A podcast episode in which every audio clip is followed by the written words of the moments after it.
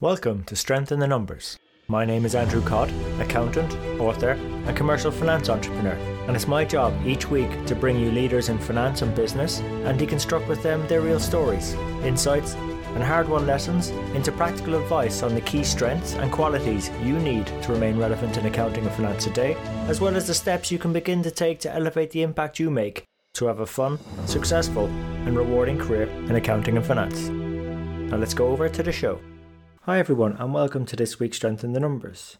And really delighted to share with you this week's guest mentor, Stephen Sutcliffe.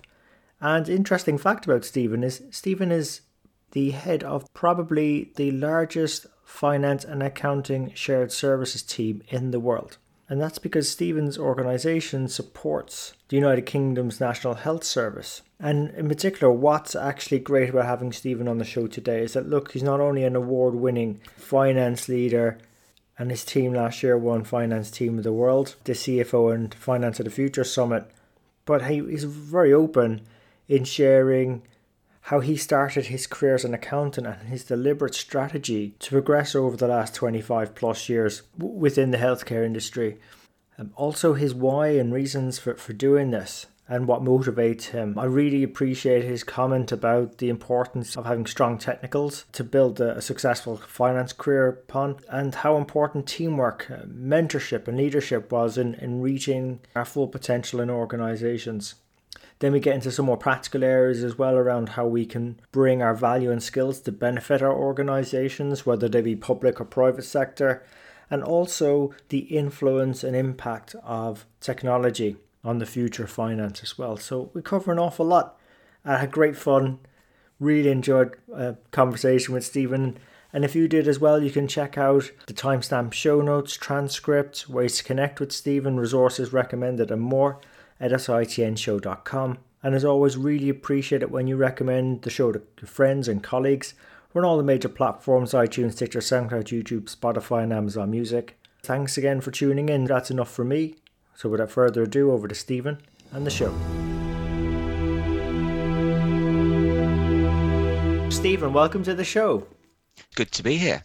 It's our pleasure to have you, and I really enjoyed our, our last chat, and I'm looking forward to this one as well. But for audience, Stephen, some of them may not be as familiar with your journey in, in your career. So would you mind maybe sharing your story in accounting and finance, please? Yeah, of course. So I uh, went to university in, in, in Liverpool and did a, a, business studies degree. I thought that was quite wide. Always good at maths, so thought I'd get into finance at some point. But I did a year out at an engineering company, uh, and that gave me the the the buzz to work in finance. I know commercial, marketing, sales, finance as part of that year out, and I really um, solidified my desire to be an accountant. So when I got to the to the end of my university, I had, I had two choices following university to go on to graduate schemes. I had the graduate scheme in Tetley's Brewery, which is local and doesn't exist anymore, sadly, and the NHS. For some reason, I turned down free beer and decided to join the NHS graduate scheme. I think some of my social conscience and social values probably kicked in at, at that point in time.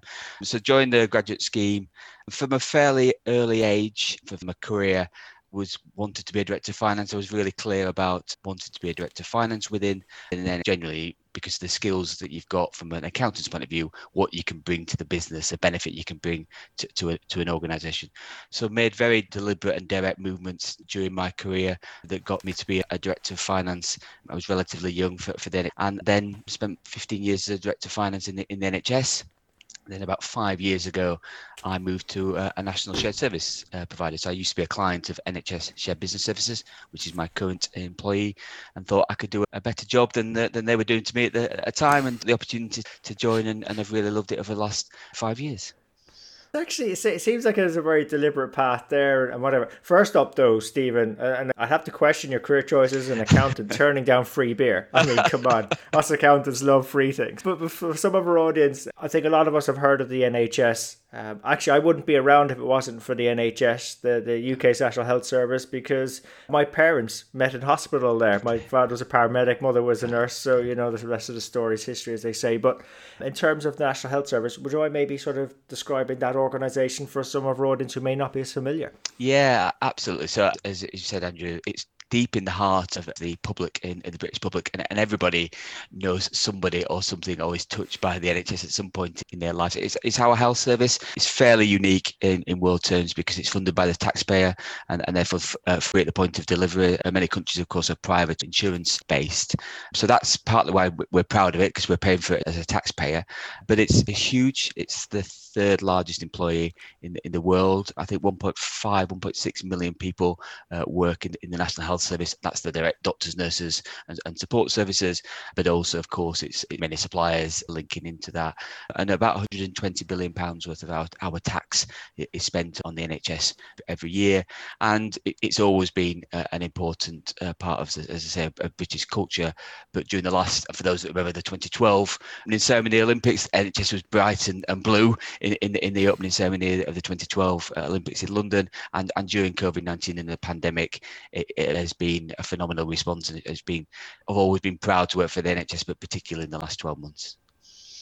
Yeah, it's an organisation that I suppose it's probably still relatively young, but it's grown to be such a huge employer and occupy a part in the British psyche. So that's incredible going. So finding your career in there and, and having your most your career journey there, Stephen, must have um, thrown up some interesting challenges yet opportunities as well. What, what I get from working in the NHS and is very much that putting something back. I get up every morning for two main reasons. One for my mum. My mum's thankfully still with us, but I want to do all I can in the NHS. She has had treatment, of course, and when she goes and has an experience in the NHS, I want to help and contribute to, to that experience. And, and, Charlie, my stepson's got an acquired brain injury. He's got meningitis when he was younger, so, so he's often in care or, in, getting services from, from the NHS. So very personal reasons, but and therefore, for me as, as an accountant, you know, you've got the sort of traditional uh, accountant, financial accounting, doing the technical side, but it was always the wanting me to be the business partner and adding value. And my standout legacy moments that I look back on and have impacted on things. So I was instrumental in chemotherapy services moving into local communities, and I'm really proud of, of that. I was the senior responsible officer for a, a huge health centre building program, a PFI, a private finance initiative uh, within the health service. So, so those are the sort of the, the key moments that I remember as, as I look back on my career. Yeah, I think what's very important for audience, and, and you did mention them, is having great reasons for taking a particular career path. And I think once you've got great reasons, you'll tend to get great results. Uh, so, so, you pick some good reasons there, Stephen. But I, I, suppose you also mentioned you were quite deliberate in your choices and you were aspiring to be a finance director. So for our audience, some are on a, a similar journey in themselves, career wise. What sort of things should they be focusing on if they want to be a finance director in, in today's modern finance organizations?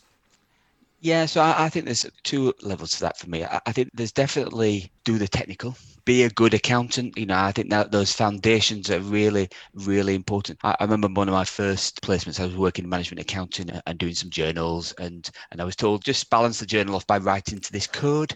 Okay, so I gleefully followed that advice, and then my next placement took me into financial accounts, and the financial accountant said, you look at management accounts, you just dump things to the debtors and creditors accounts. And I have no idea when I'm trying to do my balance sheet reporting what this is all about. And suddenly, so having views and, and aspects of different parts of the of, of accounting, but really having that fundamental foundation. When I was on the training um, scheme, it's a great training scheme. You've got opportunities to meet chief execs and be on development courses and, oh. and, all, and all that fabulous stuff. But lots of people qualified as an accountant and I'm not sure they were a good accountant. They, they passed their exams, but hadn't had some of that real life doing final accounts. I was really fortunate to do final accounts, do all the working papers. All of that was really, really important. So give me a really strong foundation. And therefore, when you are an FD, and if I say my interest is more in the business side of things and what can I use my analytical skills for, for the business, but at the end of the day, you have to sign off a, set of accounts, or you have to understand what you what's being presented, and you can, you have to ask, the daft questions. And I think it's really important that you. So I look for various roles, various experience in, in roles, various types of organisations. NHS is a collection of many organizations and, and look for therefore different types of organizations roles people different types of organizations was what drove me and always doing my boss's job. So if, if you're doing your boss's yeah. job then guess what? When you go for the interview you can absolutely stand there and say it's not theoretical that i can do this. I've actually done this and here's my experience for, for doing this. It's actually interesting when people are looking to make their way to the next level, Stephen, and it's just like there's a glaring opportunity in front of them not to take their boss's job per se, but to do it and yeah. demonstrate it. Because uh, that may be an option in the future, but it may also be. So I've practically done the line manager's role already, just in another team in a safe environment. I feel I'm ready to make the next step. That's actually quite a clever bit of advice. I mean, how did sort of what sort of things could people do for their line managers or their bosses?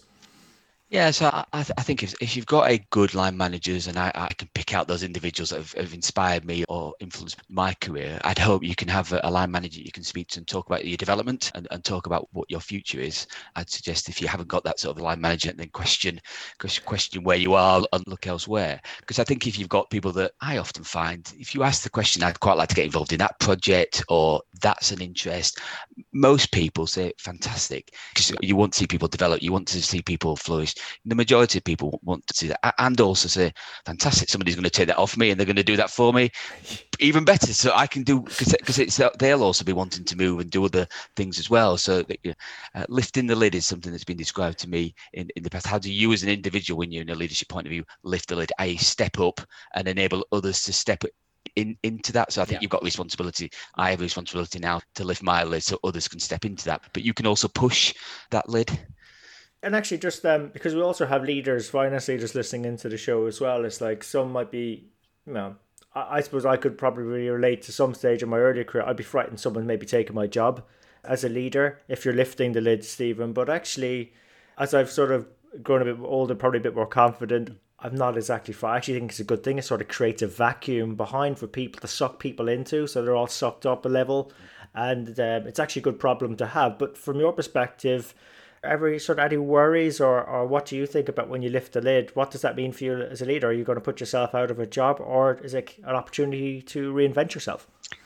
I very much see it as, as a life changer. I, I, think if you're worried about losing your job, then I think there's under, there's underpinning things that you don't think you're good enough generally, and you know, good people will survive and they, they will succeed, and you will develop others, uh, push you on. But as I say, it enables you to then go and do the things that you really want to be doing. What do you want to get up every morning to do?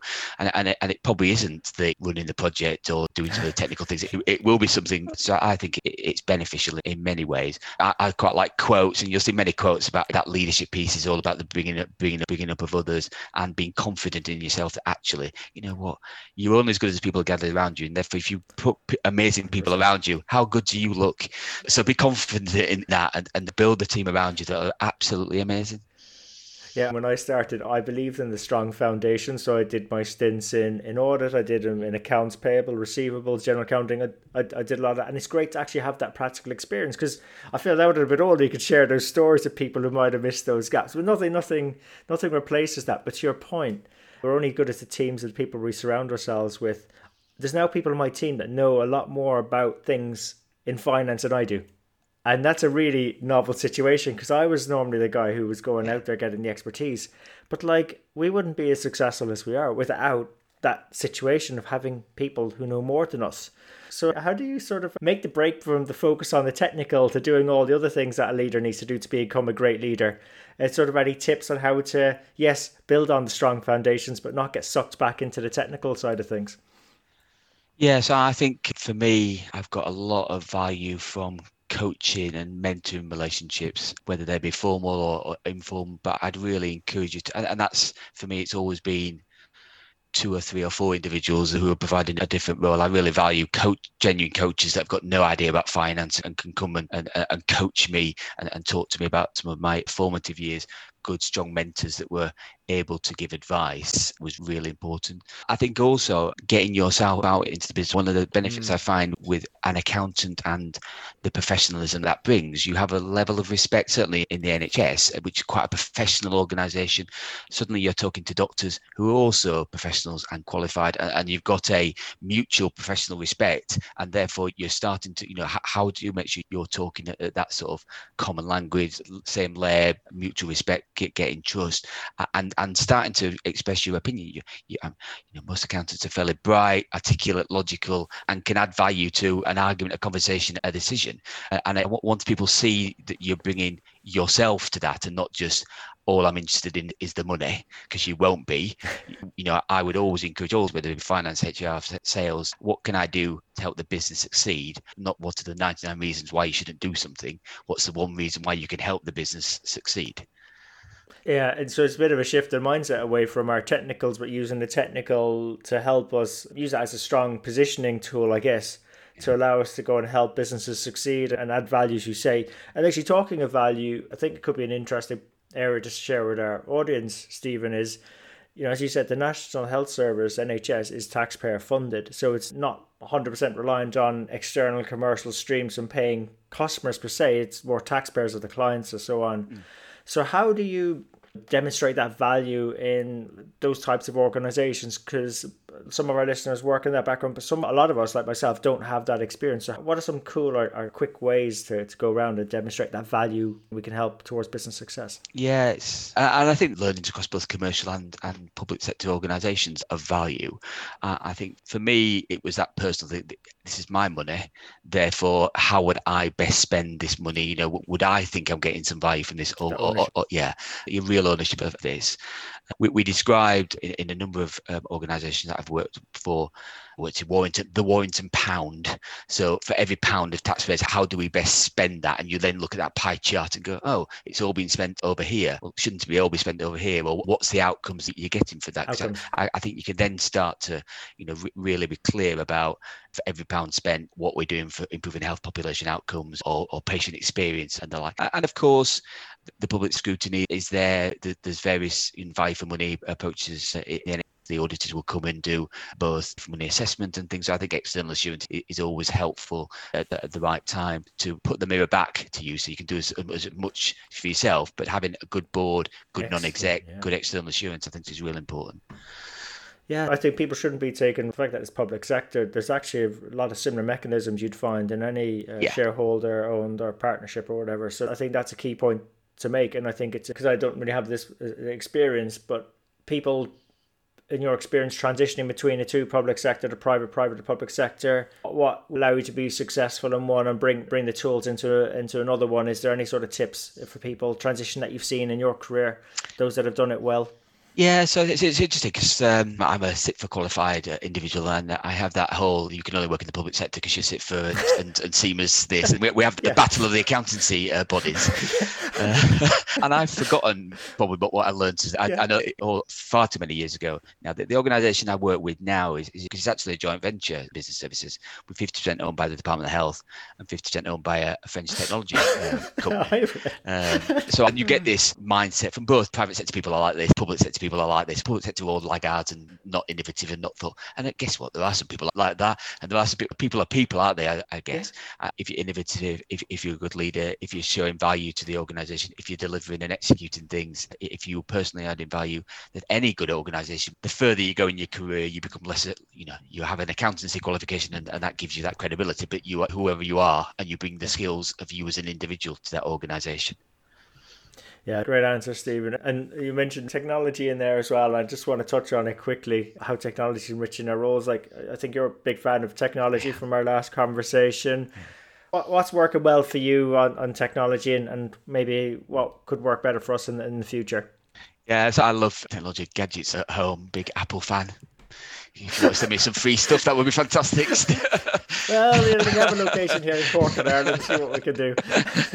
but I, I think I, I, often describe 25 years as an accountant. It's not really changed too much in that time.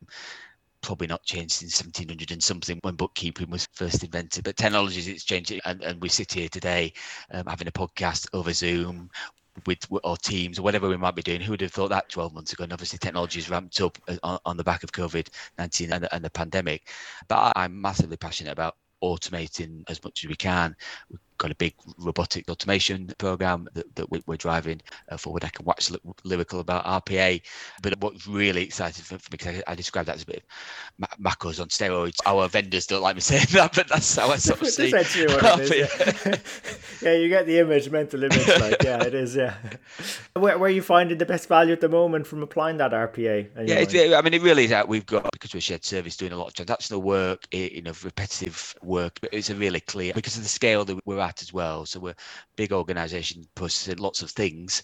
And I think that naturally comes with RPA. But we've got other aspects of OCR and a bit of ML and even good quality macros are still, you know, got their place in things. Yeah, and I'm really excited about genuine AI. I think that's coming in the next five years. And I'm trying to work out how I can use blockchain in finance. I've not quite yet understood blockchain or, or yeah. worked out, but I'd love that's my next uh, challenge yeah. By the way, we are actually searching for speakers on who can help demystify where the blockchain can be applied because we can't still see it ourselves. We're sort of seeing it in like supply chain, yeah, yeah. So, but not necessarily finance yeah. yet. So, yeah, I think there's probably some opportunity here. It's important to kick the tires on it because there might be a lot of value. We just don't know for sure.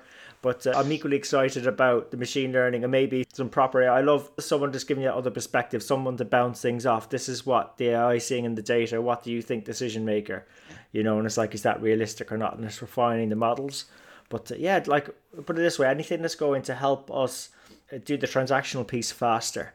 And again, for those of you who worked in the day back in the days of reconciling supplier statements and creditors and stuff like that. No, this is a lifesaver. But then you can analyze the data now. Yes. The data is all in one place, allows us and and let's move up the value ladder. So actually, it's giving us a chance to be help business more towards their yeah. deliver more successful outcomes. And that, that's the point for me. It's, it's not about getting rid of transactional, getting rid of those people. It's actually, you know what, those people are absolutely capable of adding insight into, into data. That's our skills, isn't that? We are analytical people in, at our core. If we can analyze that and then provide some genuine insight that helps the business do whatever the business is you are definitely adding more value than, than just moving pieces of paper or electronic things around the system. talking about it, I remember I was in one role. It was very paper based, moving paper around the system. Literally, we were paper pushers. And the the fact of the matter is, I had health and safety complaints to me because we hadn't reported enough accidents at work. I said, "What do you mean?" Well, surely you got all this paper. You must have more paper cuts than you're reporting. It's like, you what? You want me to report paper cuts? Really? Yeah, yeah, it also reduces paper, right? And reduces paper cuts. So, so, there's a health and safety angle there that people don't get. It's a health and safety all the way. But uh, no, it's a, it's a great, a great conversation, Stephen. Look, I appreciate all the great advice you've given us. I mean, in terms of yourself, what's been the best bit of advice you've ever received? Oh, that's a really good question. I, I, I think be at the table would be what I mean by that is, is you're part of that decision making process and people value your contribution to that rather than being seen as an advisor with part of the process, be part of the decision making, be at the table because that's when you can influence things. Yeah, I agree completely, Stephen. And actually, this is interesting for I suppose for those of us been around to develop that trust and being at the table is probably a bit easier. People know who we are and what we're about. For for younger members coming along having to deal with Zoom and Teams yeah. and not being in the same room at the table but being more virtually at the table. Yeah any tips that you're seeing are working well for folks to be that uh, trusted uh, advisor, sparring partner? Yeah, I mean that's a really good point. It's, it's certainly harder now in, in, to wander down the office to you and see the bright sparks, and you could see the bright sparks. And I think it is very, very. I, th- I think that there's still things you can still volunteer, you can still do great pieces of work. If you do a great piece of work, you will get noticed, and I think that would I would always encourage that. Come back to my early point, you know, take on a little bit more, take on some responsibility, or just volunteer for things. You know, you, we, have got employee engagement networks, or we've got social networks. It doesn't have to be directly in accounting, but just getting your visibility in present. That's a really good way of describing it. That's yeah, because like you know, you could have all these great skills, great value to offer, but if you're not present, no one's going to know about it. And like I, th- I like the volunteering angle. Sometimes yeah. that's what it takes to break through. I've seen it work loads and loads. Actually, people yeah. volunteering for projects it gets you more exposure. And yes, it's more work, but you know what? It's it's actually really good investment. It is, it is. Um, Definitely. So good, good call out, Stephen. And I suppose in terms of yourself, any particular resources or books you might recommend our audience go check out? I've been reading quite like autobiographies, sports. So I'm very much, my leadership things often come from sport. Cycling, I was, you know, Brailsford and, and Steve Peters and his Chimps, I think is a, is a great book. I think the most recent one that I, I read, I'm just in the middle of reading the Everything Store about Jeff Bezos, but a, a view of his life, mm-hmm. and particularly person now that he's this, I'm not sure he'll ever leave Amazon, but that was really good. I really valued that and found insightful in terms of that reflection, reflection back. And I think I just getting lost in a book just enables you to think about how that applies to yourself. Yeah, it's, it's actually a really great form of mentoring, I find, like virtual mentoring. Yeah. It's just that reading those autobiographies, sports or business, it's great. I read one by Mark Benioff recently, salesforce.com. Yeah. Because I wanted to get that perspective. How do you bring new technology forward if, and see how could you apply that in an organization as yeah. well? So it's great. It's, and, and getting lost in it. It's yeah. like you can find, oh my God, I actually really enjoy the stories. The, the way they can tell their stories yeah. is unreal. I know, like, probably editors and whatever, but still, though. You know, in terms of impact, storytelling is that we all love stories, we all listen to stories, we all engage more, don't we, when people tell stories. Um, and the Jeff Bezos, I learned lots about all his failures, phenomenal amount of failures that he's, he's experienced. You know, you sort of had this impression where people get to the top, guess what? They've, they've been successful all their life. Well, they haven't. He's really pushed the boundaries of taking risks and making failures. And also, having various leadership models. But another piece of advice I've got is frame your thinking in some sort of model, uh, whatever yes. model that is. But you've got some sort of. It's a bit like the accountancy foundation. You've got that foundation to build from, and then make it. I read a digital transformation about why digital transformations fail, and there's some fantastic little key to points about what you should, what, what you shouldn't do, and that's really just helped me my thinking. It's great. That's a lot. I love that point about frameworks. It was like I felt like until I had some frameworks that I was sort of like going I'm not really directing my efforts in the right way per se. And it's so easy as you use the frameworks again and refine them, you can just rely on them. Yeah. I'm not saying it's automatic, but it actually puts a structure in how you engage in your conversations or how you look at things. Yeah. Like even down to the, the, the ERP, that's how I explain allows you to move up the value ladder. This, you got this idea of a ladder and you provide different yeah, yeah, value on the ladder by asking different questions. Yeah you build the right foundations allows you to move up the, the ladder yeah. and people get that yeah. and it's just like trying to make those analogies uh, i think analogies is a good one of explaining stuff to people as well storytelling wise I, I that's think, worked very well. I think you know and I mean guess what happened when you say ladder? A ladder appears right yeah, in front of me. I actually see the and ladder and I see you walking. And I'm a visual person so. Yeah, yeah so, so you know, exactly. Yeah just so I think reflecting on, on what you can do and your skills and trying to put them in some sort of framework so you can access them quickly. And, and speed matters a lot nowadays as well in helping people reach the right decision faster. You know, if it comes to a choice of both making the right decision and one person does it faster than the other one, then, you know, all things being equal, where are you going to put your money behind it? So. I've enjoyed our conversation still. I'll keep an eye on the time, so, so it's like you know. But uh, anyway, so I suppose look in terms of if of others in our audience wish to continue the conversation, where's the best way to connect with you at? So um, fairly active on Twitter. I, I, like my tweets and I'm more than happy to connect through LinkedIn, uh, of course. Or if people just want to email me, happy to share that as well. Andrew, and, I'm happy to pick up either a face to face conversation or, or respond by email. more than happy to if people want to reach out. Awesome. And we'll put those details in the show notes that go cool. up with this episode. And Stephen, look, I really appreciate our conversation. It sort of bounced away from your career uh, story into sort of being present and uh, just a great advice in about technology and where we're going, adding value, uh, delivering on outcomes, helping businesses be successful. We've covered a lot. Before we wrap up, any sort of parting thoughts for our audience? I've really enjoyed that. I think be the person you want to be and go after your dreams would be my advice okay, well, well, let's wrap it up there. I love it. I love it. So, Stephen, thank you so much for coming on Strength in the Numbers today, being a great guest mentor. You're welcome. So, there you have it. Hope you enjoyed today's show.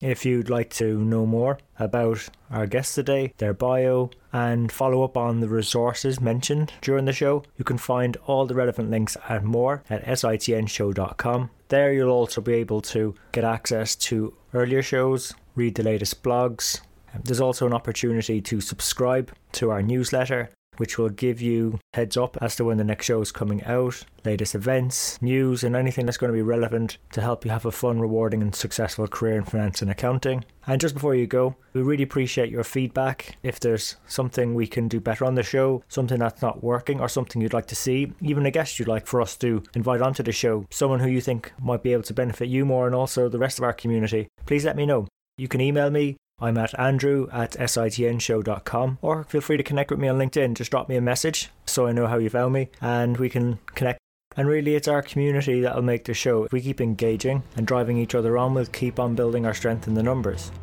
And when all is said and done, if we can do the numbers better and finance better, we'll create more opportunities for ourselves, our friends, our families, our communities, and our businesses. So until next time, have a good rest of the week, take care, and let's keep building our strength in the numbers.